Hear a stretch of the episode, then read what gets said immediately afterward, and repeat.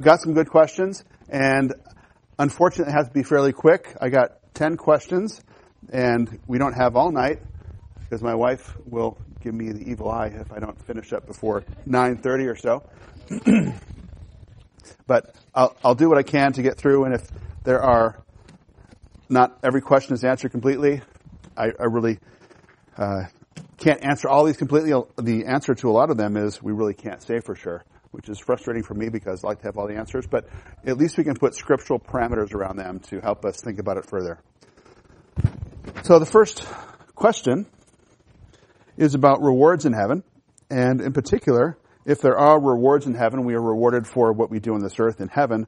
What about those people who are saved late in life? Do they have a chance to get extra rewards? Or people who, who have uh, been Christians for a long time. It seems like a sort of unfair advantage that those of us who know Christ can get more heavenly rewards. Well, let me just talk a bit about rewards in heaven. The Bible mentions that there are degrees of reward in heaven just as there are degrees of punishment in hell. There's the parable of the laborers in Matthew 20. Tom mentioned it yesterday briefly. And in that parable, there are some laborers who are hired in the morning and they work all day. At the end of the day, they get what they were promised. They get a denarius. And there are some folks who are hired in the middle of the day, some at the end of the day, who work only an hour or so, and they get a denarius. Everybody who goes and works for whatever length of time gets a denarius. And there's a sense in which all those who end up in heaven get the same reward, and that great reward is eternal life with Christ forever. And we all get that. It's not as though some people are going to be living in the, the squalid apartments in, in heaven while the other people get the really nice mansions up on the hill. It does. Eh, but this eternal life reward is because God is good and generous to all of us. Not because we deserve any of it. But there are a few passages that talk about different rewards. Listen to Matthew 16, 27. Jesus says, the Son of Man is going to come in the glory of his Father with his angels and will then repay every man according to his deeds. And then even at the end of Revelation 22:12, behold, I am coming quickly, this is Jesus speaking, and my reward is with me to render to every man according to what he has done. One passage that is often brought up in this context, I think primarily refers to pastors and church planters, but 1 Corinthians 3, 10 to 15 says this, According to the grace of God which was given to me, like a wise master builder I laid a foundation, and another is building on it. But each man must be careful how he builds on it. For no man can lay a foundation other than the one which is laid, which is Jesus Christ. Now if any man builds on the foundation with gold, silver, precious stones, wood, hay, straw, each man's work will become evident, for the day will show it, because it is to be revealed with fire, and the fire itself will test the quality of each man's work. If any man's work which he has built on it remains, he will receive a reward. If any man's work is burned up, he will suffer loss, but he himself will be saved, yet so as through fire. So whether it's just pastors and church planters or it's all believers, there is a, a kind of burning of our works on this earth. And if they are good works, righteous works, eternal works, they will remain. But those that are uh, worldly, those that are ineffectual, those that are fleshly, will be burned up. There's also, again, we don't have time to go through this, but I think you know it, the parable of the talents in Matthew 25 and the parable of the minas in Luke 19 the lesson for both those is that God rewards us according to our faithfulness. Some had 10 talents, 5 talents, 1 talent, and you take those talents and use them for the glory of the master to earn more money for him, and the master rewards those who are faithful at the end. Now, we have these works that are uh, rewarded by God, but we need also to know that we are judged on a couple of bases. First of all, the righteousness of our works. 2 Corinthians 5.10 says, For we, we must all appear before the judgment seat of Christ so that each one may be recompensed for his deeds in the body according to what he has done, whether good or bad. So whether you're good or bad, deeds will, will be judged at the end. But also the motive of our works. There are some works that may look good on the outside, but God knows the motives. 1 Corinthians 4 5. The Lord will both bring to light the things hidden in the darkness and disclose the motives of men's hearts, and then each man's praise will come to him from God. So there may be some great ministries in, in, our, in our, eyes. We think the large churches, uh, many people coming to faith in Christ say, but Christ knows the motives and he will disclose those motives. And so those who build in that way may actually lose out on some rewards because their motive was impure. So the righteousness of our works, the motive of our works, those are all important things to keep in mind as we're considering uh, rewards in heaven. Now to get to the question of those who are saved for a long time versus those who are saved, saved for a short time, uh, R.C. Sproul had a book called Now That's a Good Question, and it's full of questions and answers. I, I recommend it to you if you if you run across it. It's, it's fairly thick. It has, I think, 300 questions in it of all different kinds. And he said this about this topic. St. Augustine said that it's only by the grace of God that we ever do anything, even approximating a good work. And none of our works are good enough to demand that God reward them. The fact that God has decided to grant rewards on the basis of obedience or disobedience is what Augustine called God's crowning his own works within us. So we have God's grace to save us, but we also have God's great grace to give us rewards according to the grace He gave us to do them. So if I have any rewards in heaven, anything that doesn't burn up in God's judgment, is it because I was so faithful ultimately? Or is it because God was gracious to me and He was faithful to me or any of us to do things that will last for eternity? And R.C. Sproul says this in conclusion. I think that's a good place to wrap up this question. I think the gap between tier one and tier 10 in heaven is infinitesimal compared to the gap in getting there or not getting there at all. Somebody put it this way. Everybody's cup in heaven is full, but not everybody, everybody in heaven has the same size cup. So let's, let's move on. If we maybe have time at the very end, we can uh, ask, you can ask some questions live if I'm up to it and, and uh, my wife lets me. So far, so good. All right, another question, another easy question. Uh, do all babies who die go to heaven? Uh, this is a very emotional subject. Uh, John and I have ourselves experienced uh, stillbirth.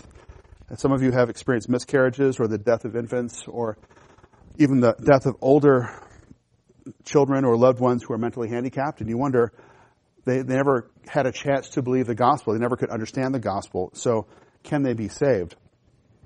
Uh, John MacArthur was asked on the Larry King show. Everybody who knows Larry King? You're old enough. Back in 9-11, he asked John MacArthur on TV, what about babies who died on 9-11? And John said, instant heaven. And he also, he has a book called Safe in the Arms of God. And he also tells a story in this book from earlier in his ministry about a distraught woman who came to the church office on a Saturday morning. She was a neighbor lady and she was asking for help because she thought her baby had died. And John went over there and he found the child was indeed dead. And he tried to comfort this woman by telling her that her baby was in heaven, safe in the arms of God. And that led him to study the matter in greater detail to assure himself that he had spoken correctly. Now, we don't have explicit teaching on this matter and so we have to reason from scriptural principles to try and get an answer. And some say that we, we can't really know, and so we should just not even say much about it. Just trust God to do what's right. But I think we can kind of get somewhere close to uh, better understanding, even if we can't get all the way to a final answer. We can try to build a case based on inference from Scripture. One verse that people often bring up is 2 Samuel 12:23. This is when David has sinned with Bathsheba, and as a judgment on David for his sin with her, he, God takes the life of the little one that was born of their uh, their sin. And David says, "But now he has died; that is his his infant. Why should I fast? Can I bring him back again? I will go to him, but he will not return to me. I will go to him, but he will not return to me." Now, a lot of people think that David here is expressing confidence that he will see his child again in paradise or, or something like that. Or it may be David just saying that they will both go to the realm of the dead. It's not explicit that David is saying that I'm actually going to see him and we're going to fellowship in heaven forever. Others ground this idea of babies going to heaven in verses that show Jesus' special love for children. Matthew 18:3, just one example. Jesus says, "Truly I say to you, unless you are converted and become like children, you will not enter the kingdom of heaven." And Matthew 19:14 says, Jesus says, "Let the children alone and do not hinder them from coming to me, for the kingdom of heaven belongs to such as these." And so Jesus compares the believers in himself with little children. Now the consensus, and it may be universal uh, among Reformed theologians, is that God saves at least some infants who die. The 1689 Confession, which I talked about some this morning, says elect infants dying in infancy are regenerated and saved by Christ through the Spirit who works when and where and how he pleases. So also are all elect persons who are incapable of outwardly being called by the ministry of the word. What that last part means is those who may be mentally unable to understand the gospel. And so there are elect infants or elect others who cannot understand the word who may be saved, or the elect ones will be saved. But that leads to the question then, are all such infants elect, or is there a subset of those who are elect? Perhaps the infants of believers. Some people think that infants of believers may be the ones who can go to heaven. And those tend to be Presbyterians who, who have this sort of idea, some of them of covenant. Yeah, it's sort of funny, but it's, you'd expect that, right? Because they, they have this idea of covenant children, many of them. The Baptists tend to have more the belief that if they believe that uh, children are saved at all, that all children will be saved. But we could say this, that sort of logically speaking, God could righteously save no infants. He could righteously save some infants or righteously save all infants. But if he saves any, it's not because they don't deserve death, as in, as all in Adam are sinners. As much as we love our children and like to think that they're innocent, we know right away they're not. They, they come out sinners and they remain sinners for their lives. But, and again, so it's not because they don't deserve death, but because God is gracious. You know, Charles Spurgeon said this, some ground the idea of eternal blessedness of the infant upon its innocence. We do no such thing. We believe that the infant fell in the first Adam. Now having said that, such infants who die in infancy, while sinners have never consciously disobeyed God's law, either the law written on its heart or God's written law, so they may not be as culpable in the same way as those who have consciously disobeyed God's law. When the scriptures talk about those who are sent to hell, it talks about the evil deeds they have done, not their descent from Adam. Now, the predominant view today that, that I've seen anyway, and, and in the recent past, is at least that all infants who die go to heaven. But we must be consistent to say that if God elects any infants and sends them to heaven, they are sinners, and they are only saved by the death of Christ and regenerated by the Spirit. Yeah, but we would say that in these cases where someone who can't understand the gospel, God does not use the means of his word and conscious faith, but he does bring about the new life, a regeneration by the Spirit of God. Now ultimately, we'll have to wait to heaven to know for sure. But we know that whatever God does or has done will be perfectly righteous. Third question. Will we work in heaven? Will we work in heaven? And it's interesting that the Bible begins with mankind in the garden with the tree of life in a state of perfect righteousness. I mentioned this earlier this morning. And then at the end of the Bible, we see something like a garden in Revelation 22. Verses 1 to 3 says this, then he showed me a river of the water of life, clear as crystal, coming from the throne of God and of the Lamb in the middle of its street. On either side of the river was a tree of life, bearing twelve kinds of fruit, yielding its fruit every month, and the leaves of the tree were for the healing of the nations. There will be no long, longer any curse, and the throne of God and of the Lamb will be in it, and his bondservants will serve him. His bondservants will serve him. So Even as we enjoy the blessings of heaven, we will serve God. There's also a description earlier in Revelation of those who come out of the great tribulation. Chapter 7:15 says, "They are before the throne of God and they serve him day and night in his temple."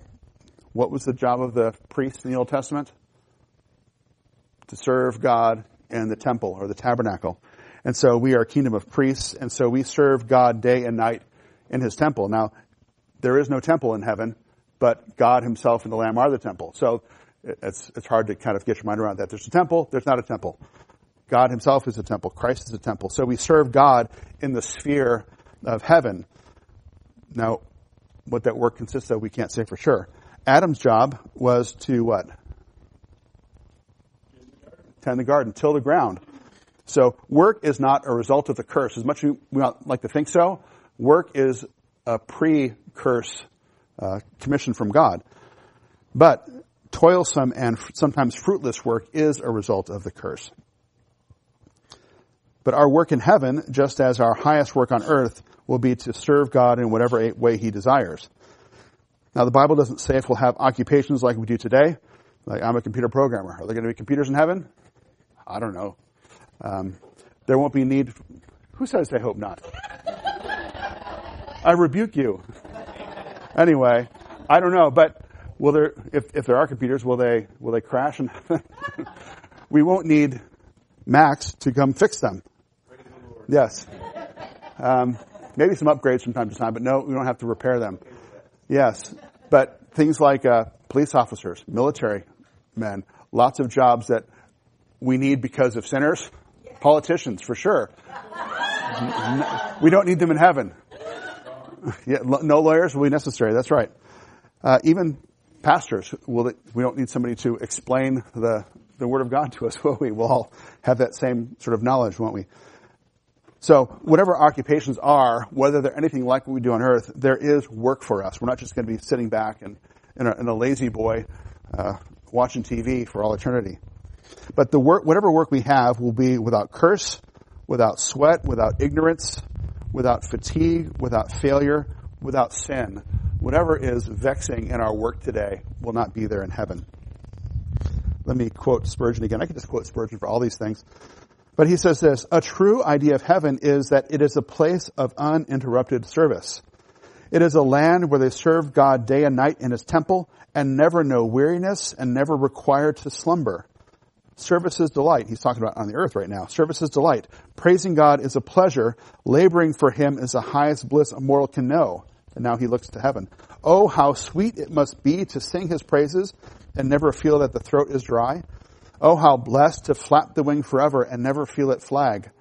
Oh, what sweet enjoyment to fly upon his errands evermore, to circle round the throne of God in heaven while eternity shall last, and never once lay the head on the pillow, never once feel the throbbing of fatigue, and never once the pangs that admonish us that we need to cease, but to keep on forever like eternity's own self, a broad river rolling on with perpetual floods of labor. Oh, that must be enjoyment. That must be heaven to serve God day and night in his temple. Question four, if you're keeping track. Where do Catholics get their idea of purgatory? Where do Catholics get their idea of purgatory? Now, if you don't know, purgatory is the idea that most Christians need to be purged of remaining traces of sin between death and entrance into heaven. So that the souls can be completely holy. I talked about this a bit earlier today.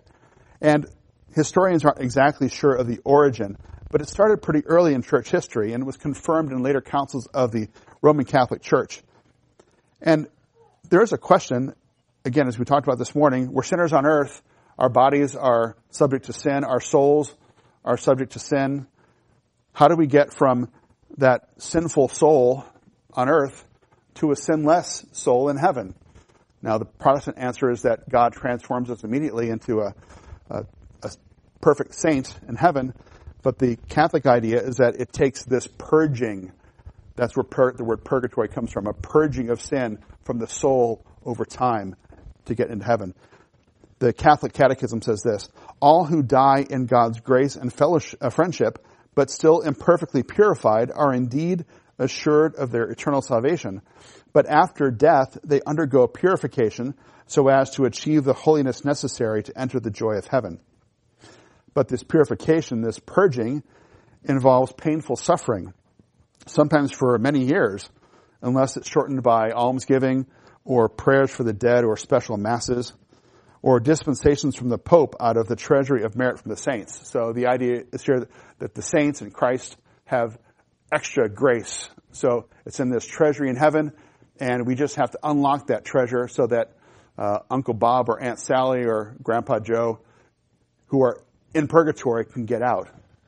You recall it was an issue in the Protestant Reformation about this um, the, the, these payments to get people out of purgatory, and the the church would be fleecing the people. People who had no money to spare would be exhorted, you need to give more money so that you can get your loved ones out of purgatory.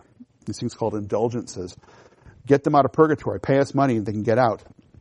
You might have seen people uh, going up these these stairs in Rome, um, and th- these these really uh, difficult stairs, climbing on their knees, bleeding up the stairs to suffer for the sake of their loved ones in purgatory to get them out more quickly. Some Catholics may use a verse I read earlier, 1 Corinthians 3.15, where uh, it says, if any man's work is burned up, he will suffer loss, but he himself will be saved, yet so as through fire. And they'll say this fire is the, the fires of purgatory that will cleanse your soul, like, uh, if you have some, some metal that's impure and you heat that metal, you, you boil it, you get the impurities out, you burn them out. That's what happens to our souls, they believe in purgatory. This may either be a literal fire or a figurative fire, but in any case, it's painful for the soul to go through as it, as it waits to enter into heaven. Catholics will also use a couple of verses from Maccabees, and most Protestants don't accept that as scripture, so we can just discard that up front. But let me just read the verses to you so you have an idea. Second Maccabees 12:42, and this is on behalf of some comrades who had fallen in battle. They they, that is the other soldiers, turned to supplication, praying that the sin that had been committed might be wholly blotted out. Now, we as Protestants don't pray after the fact, after somebody's died, that God would save them from their sins. At that point, it's too late. Because the writer of Hebrews says, it's appointed for men to die once, after this comes judgment. At that point, it's too late. You often, by the way, notice this. If somebody dies and they say, pray for the person who died. They're very often Roman Catholic. You pray for the one who has died. Protestants won't say that because we believe that at that point their their choice is forever, whether they're in heaven or not. Uh, it's it's already fixed. One more verse in Second Maccabees though, twelve forty five. Judas Maccabeus made atonement for the dead so that they might be delivered from their sin. So again, this kind of thing can happen after death that helps atone for sins. That would be the idea of purgatory. Now, Protestants agree in one sense with Roman Catholics that we must be purified to enter heaven. We can't enter heaven as we are now, sinful. But again, this happens by an instantaneous work of the Holy Spirit on the basis of Christ's sacrifice at the moment of death. Let's move on to question number five. number five.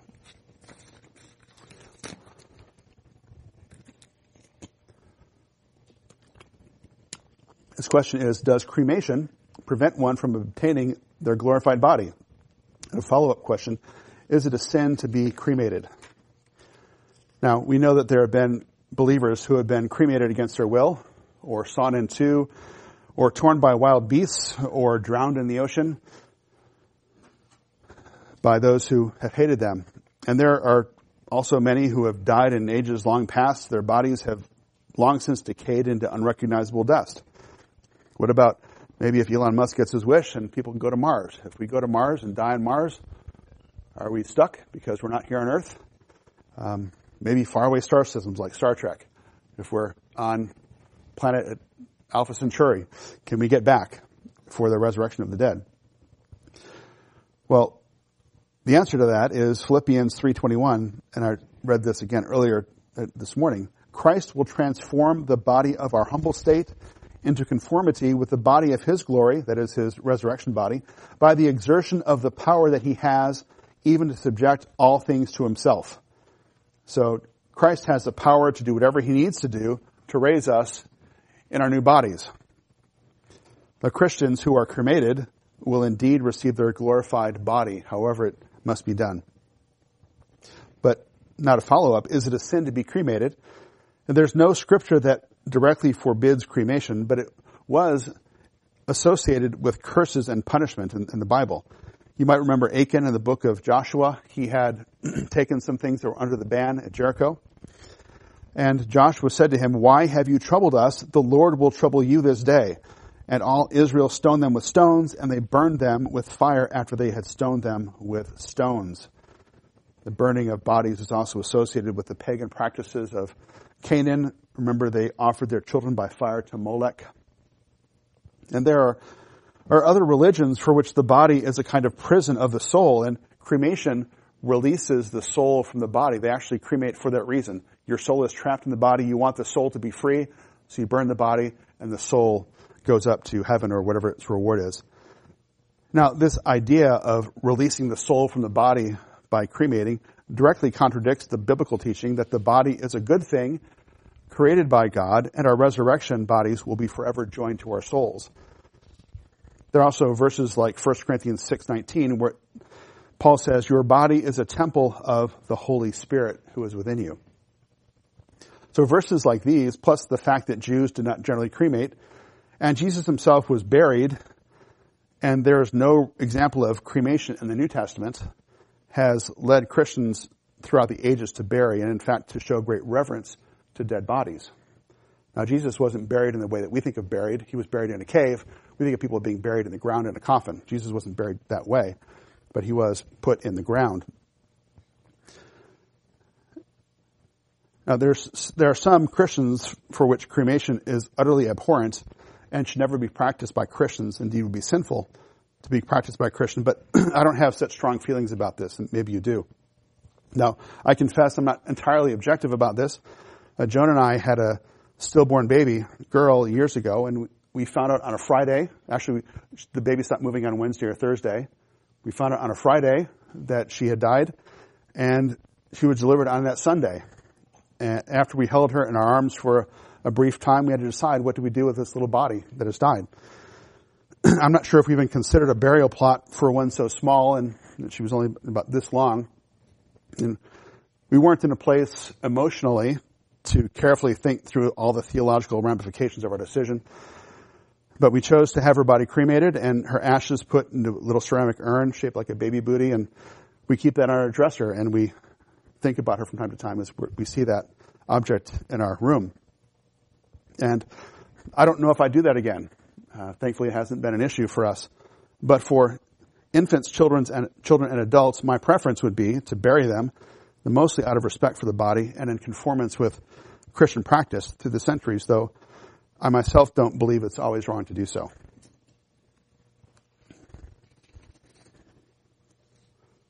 Something more cheery. How about that? Number six. Getting a little quiet in here. Will we recognize our friends and family when we get to heaven? Will we recognize our friends and family when we get to heaven? And once again, the Bible doesn't say much about this, but we would expect so. Remember, we still keep our individuality. Our individuality doesn't consist in just our bodies, but also our souls. Even without our resurrection bodies, there's still an us that exists. Jesus' disciples recognized him after the resurrection, though he had a resurrection body, and even though they didn't always recognize him right away, it's not like Jesus looked totally different. Like he was, uh, you know, six foot three and dark hair and brown eyes, and then he, he was resurrected and looked totally different to them. He was recognizable as Jesus. Just another possible data point. We can't read too much into a parable, but the rich man in Hades recognized Lazarus in Abraham's bosom in Luke 16. Another verse we could consider, Matthew 8, 11, Jesus says, Many will come from the east and west, talking about the Gentiles, and recline at the table with Abraham, Isaac, and Jacob in the kingdom of heaven. So again, Abraham, Isaac, and Jacob have their personalities, individual, individual personalities intact in heaven. Um, if you have your Bibles handy, let's look at 1 Thessalonians 4. 1 Thessalonians 4, Paul spends a lot of time with the Thessalonians comforting them about those who have preceded them in death with regard to their resurrection. 1 Thessalonians chapter 4, verse 17 says this, We who are alive and remain will be caught up together with them in the clouds to meet the Lord in the air, and so we shall always be with the Lord. Therefore, comfort one another with these words. The important words for this discussion are with them. That is, Paul was comforting the Thessalonians. They were to comfort each other with the truth that when we go to be with Christ, we will be with them. That is not just general Christians, which would be great, but with those that we love on this earth. The Thessalonians would be reunited with those Thessalonians who have already preceded them in death. That will be a reunion for them. So the comfort isn't that we'll just be caught up with any old believers, but with our particular friends. Jonathan Edwards says this, the special affection that the saints have in this world toward other saints who are their friends will in some respect remain in another world. And Spurgeon recalls a story of a pastor whose wife asked, do you think you'll know me in heaven? And the man said, why, I know you here and do you think I should be a bigger fool in heaven than I am on earth? It's a pretty pithy way of saying it, but good point. But having said that, if we can imagine a little bit, how do we recognize bodiless souls? We talked about this again this morning. You close your eyes and you die, you go to heaven, and then you, what? You have a soul, no body, eyes, ears, mouth. I don't know how you recognize a body with a soul. It's not like some sort of ghost beings floating around that we can say, oh, that ghost is kind of shaped like somebody I know. I don't know how we will as spirits recognize other spirits in heaven, but we do know we will somehow. Number seven. This is kind of related. Can our loved ones see us from heaven? Can our loved ones see us from heaven? This is a common thought at funerals, isn't it? I, I just believe that he or she is looking down at us and smiling right now. Everybody heard that at a, at a funeral? And I say, you know what? Maybe I, let me preach next time and, and we'll, we'll talk about this. There is no scriptural support for this at all. As much as we, we might like to think that our loved ones are looking down on us and, and smiling at us or otherwise enjoying what's going on with us here on earth, there's no scripture that supports that. Some will quote uh, Hebrews 12:1 and you know this, therefore, since we have so great a cloud of witnesses surrounding us, let us also lay aside every encumbrance and the sin which so easily entangles us, and let us run with endurance the race that is set before us. And they think this is a picture like a, a stadium, and we're running this race in a stadium, and the people in the stands are those people who have preceded us in death, our friends and family, our loved ones, other people, other Christians, and they're, they're cheering us on, watching what we're doing in this world. But the passage doesn't say that. It's referring back to the saints in Hebrews 11 and others like them being witnesses to the blessings of faith. They are called witnesses because their lives are a testimony, not because they are watching us. We tend to think of witnesses as somebody who watches something. You're a witness to a crime, say, because you saw that thing. They're not witnessing us. They're witnessing to. They're witnessing to Christ. Yeah.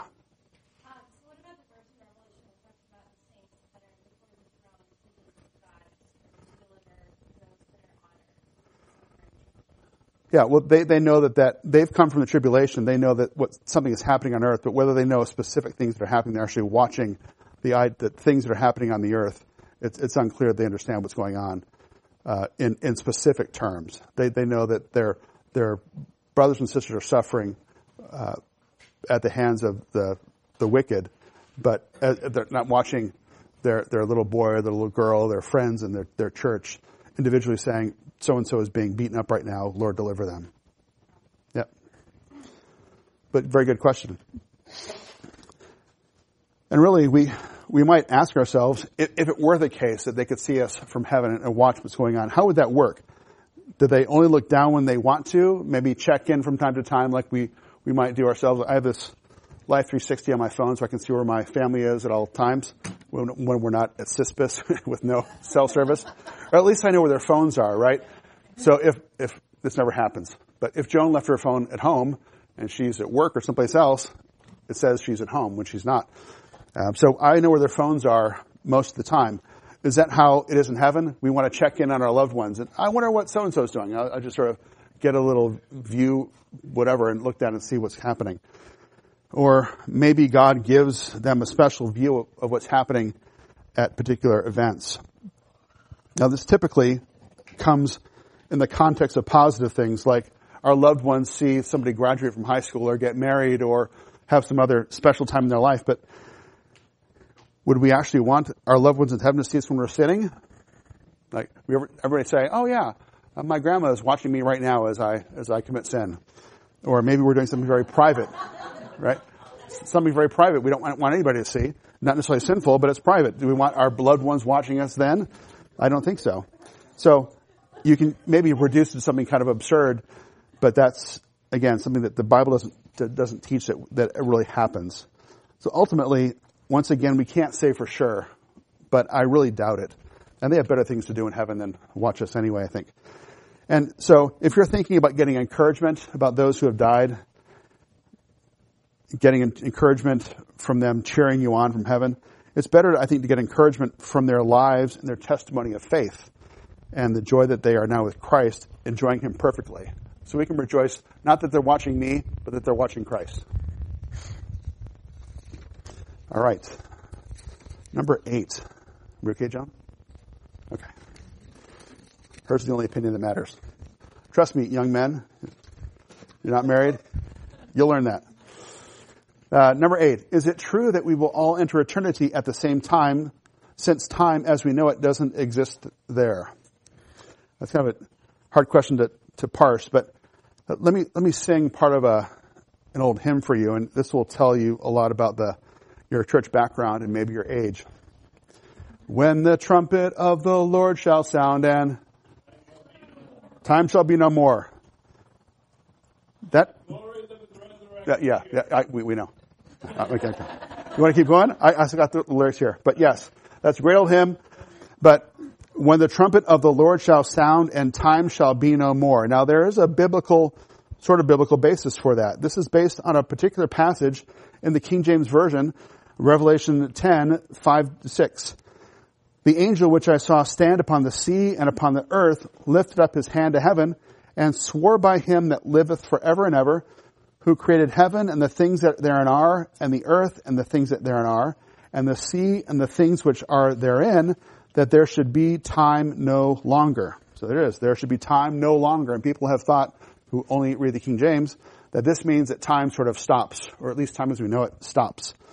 But if you look at, say, the new, or the New American Standard or the ESV, there, it's actually translated something like, there will be delay no longer. That is, things have been held back for a time, but now it's time for things to really get going in terms of the, the coming of Christ even the New King James says there should be delay no longer.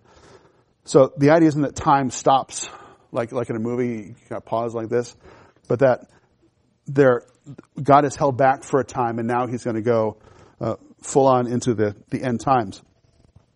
In fact, if you look at this in the King James in Revelation 10, in just a few verses, it mentions the two witnesses who prophesy for three and a half years. And there are many other references to time, even as time is no longer in the King James Version.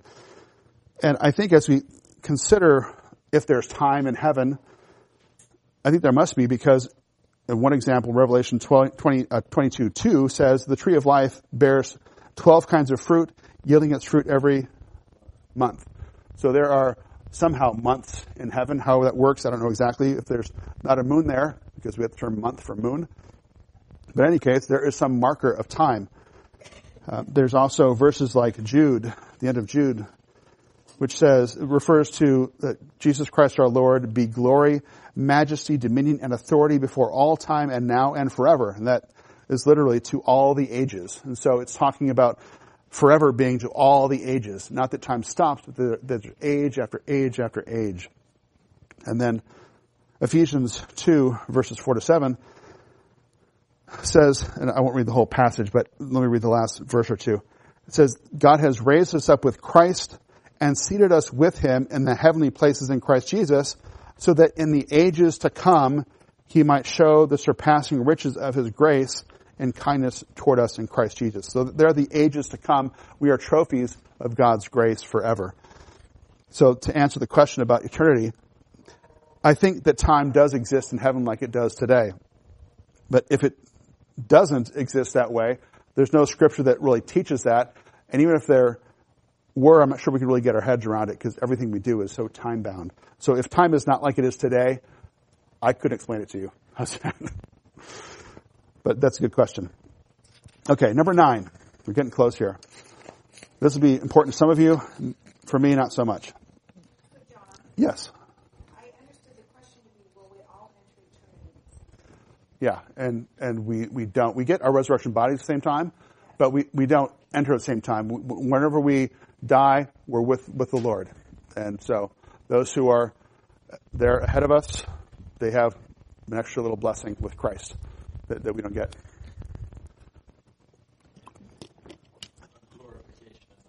Yes, that, that the resurrection body will be at the same time, yeah. Number nine, will there be animals in heaven?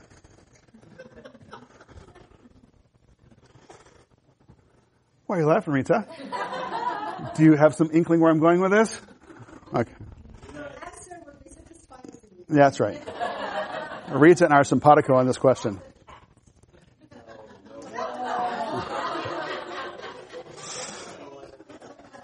All right. I'm losing you here. Will there be animals in heaven? Now, once again, the Bible doesn't say anything for certain about animals in heaven. Revelation 19 mentions Christ coming on a white horse, and Revelation 19:14 says, "The armies which are in heaven are clothed in fine linen, white and clean, and following him on white horses." But this following Christ on white horses may be symbolic of victory, because the victors would ride in on white horses. Doesn't necessarily mean that the streets of gold are filled with horses, and that we'll all be sort of riding around instead of using segways or scooters or or cars. We'll be riding horses all all over the place. Another verse people will mention in this context is Isaiah 65, 25. I think you know this. The wolf and the lamb will graze together, and the lion will eat straw like the ox, and dust will be the serpent's food. They will do no evil or harm in all my holy mountain, says the Lord. But your view of this verse in Isaiah may depend on your view of the end times, if this is part of the millennium, say, or part of the eternal state. Now, this is just speculation, but as I think about the new heavens and new earth, and that it's even greater, as Tom was saying yesterday, than what we have here on earth, it's hard for me to imagine that God would create the new heavens and new earth with fewer creatures than the old earth. The animals are one of the most amazing displays of God's creation in this world. Who loves to watch those animal documentaries and all the amazing things that God does and things that nobody even could understand until now when we have slow motion cameras and we can sort of follow them in places that nobody could see before. And so we might ask ourselves, would God glorify himself in a similar way in the world to come? But it could be that these animals would be different from the animals that are here. Uh, what would the nature of such animals be? We can't say for sure, and, and the Bible doesn't, again, indicate. Uh, one other factor in all this is that the, the Bible doesn't talk about animals having an eternal soul. We talked about people having eternal souls, but our animals, as much as we might love them, don't have eternal souls, at least not as far as we can tell. And the question then would be, if some animals have eternal souls, which ones do? Are they just the more, uh, uh, the higher, we might call the higher animals? I mean, do, do, flies and slugs and spiders have souls? Well, yeah, spiders for sure not. But, um, but what, dogs, uh, we have, so dogs, cats, or, or, just the animals we like, that they have souls. There's, again, no indication of anything like that in scripture. So we, we just be guessing or, or hoping perhaps. Now, a related a question would be, what about pets? That is, will there be specific animals in heaven that meant something to us? And I ran across this as I was studying, and how many of you celebrated Rainbow Bridge Remembrance Day? Nobody?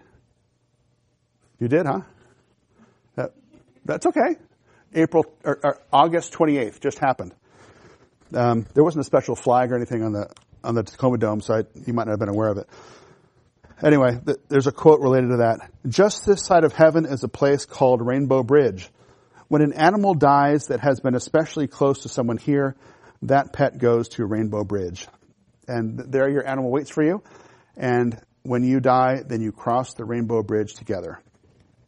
Now, I can understand the sentiment. Well, I wouldn't have that sentiment myself.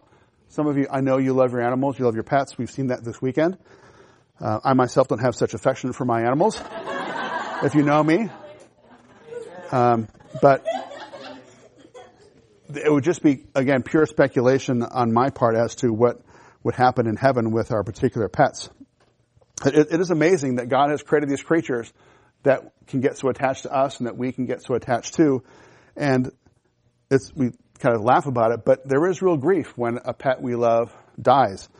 And so I, wouldn't want to mock any, any of that myself, even if I don't necessarily feel it as deeply. That, right, there's nothing in the Bible that says that. So, yeah, well, and Joan and I talk about this sometimes. She,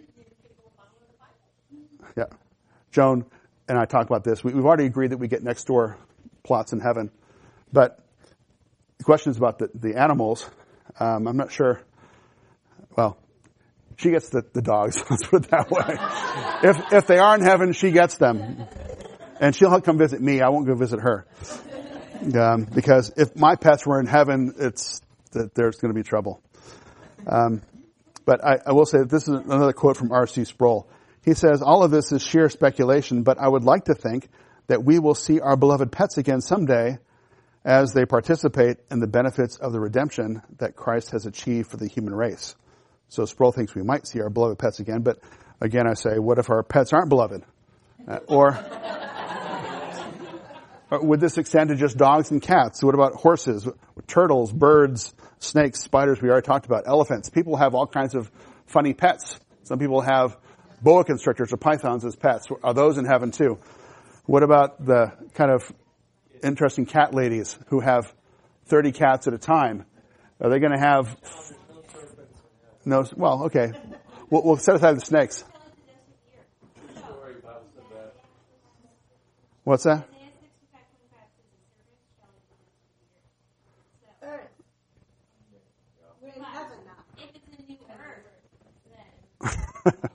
well, there you go. But it does say actually in, later in, in, Revelation that outside the kingdom of heaven are what the the dogs. But it's not talking about real. It's not talking about literal dogs. It doesn't mention cats. Well, what I, I heard was that the animals don't sin, so therefore they don't need a savior. Well, that's true, but we. What's animal sin? Yeah, well, yeah, David knows. They don't understand God's law though, do they? They do disobey our law for sure. Regularly. Every time I come home from work. okay, well this this is a happy place. Uh, sure.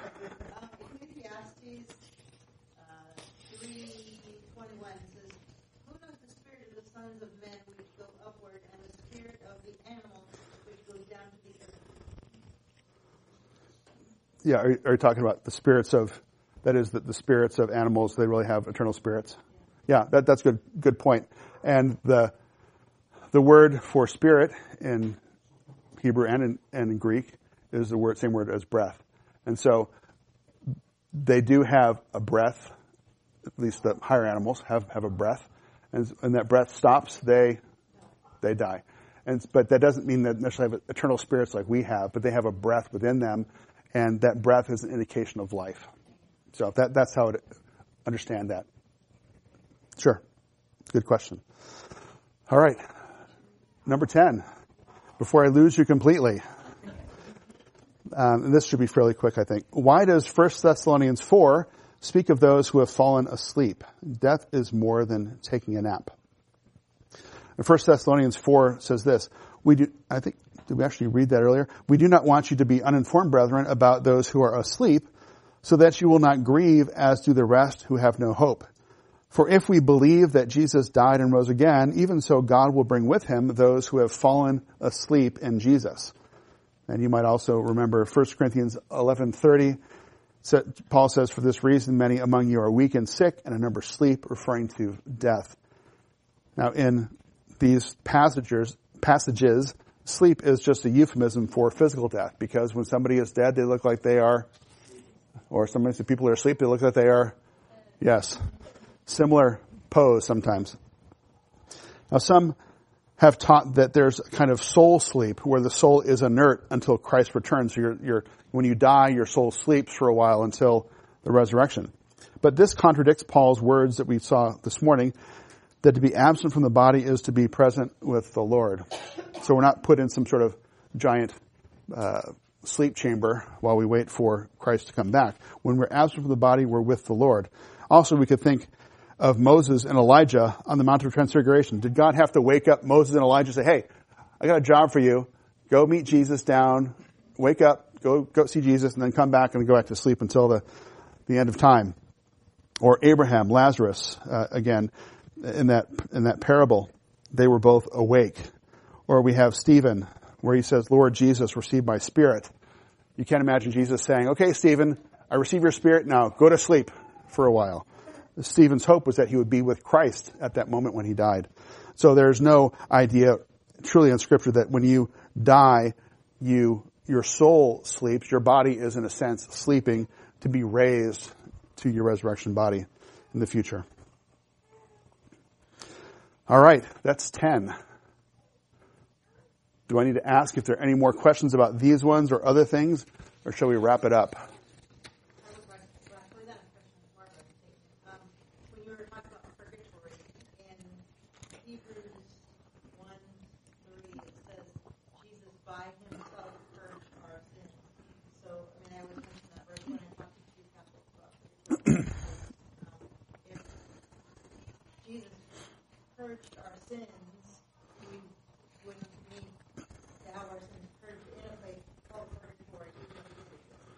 Yeah, Christ bore our sins in his body on the cross, right? So we, we don't need to bear them ourselves. We might be disciplined for a while uh, on this earth, but yeah, the purging is all done by him, and we can never pay our sins. Our, our smallest sin is worth an, infinity of hell, isn't it?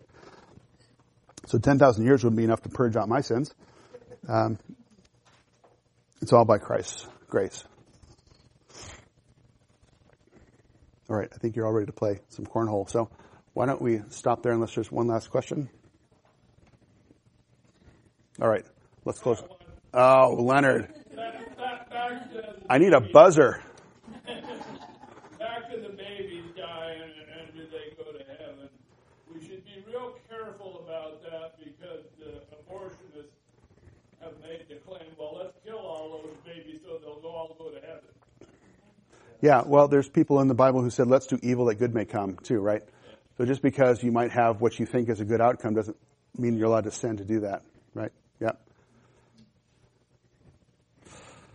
Well, thanks for your good questions, and hopefully that's encouraging to you. Sorry, so many of the answers were, I don't know, but hopefully you have enough scriptural parameters to help you have a better understanding anyway before you say, I don't know. It's nice to, if you can't ultimately say, I don't know, it's nice to get as far as you can to the reason you don't know. At least for me. Let's close in prayer. Father, we do thank you that you have shown us so much about heaven in your word. You have given us enough, even though it might not always uh, give us all the information we'd want. It's all that we need. And so we pray that you would help us to hold on tightly to what we do know and to save speculation for heaven itself and when we will know fully. We thank you again for the truth of heaven. We thank you that you love us so much that you will Uh, grant us all the blessings of heaven that we will ever need. And if there are things that we might want in heaven that aren't there, that's okay because we have more than we deserve and much more than we could ever imagine. We pray that you would encourage us as we go from this place to have great thoughts of heaven, to think often of Christ and the fact that He's there waiting for us and preparing a place for us. May that give us strength and encouragement in the days to come. We pray this in Christ's name. Amen.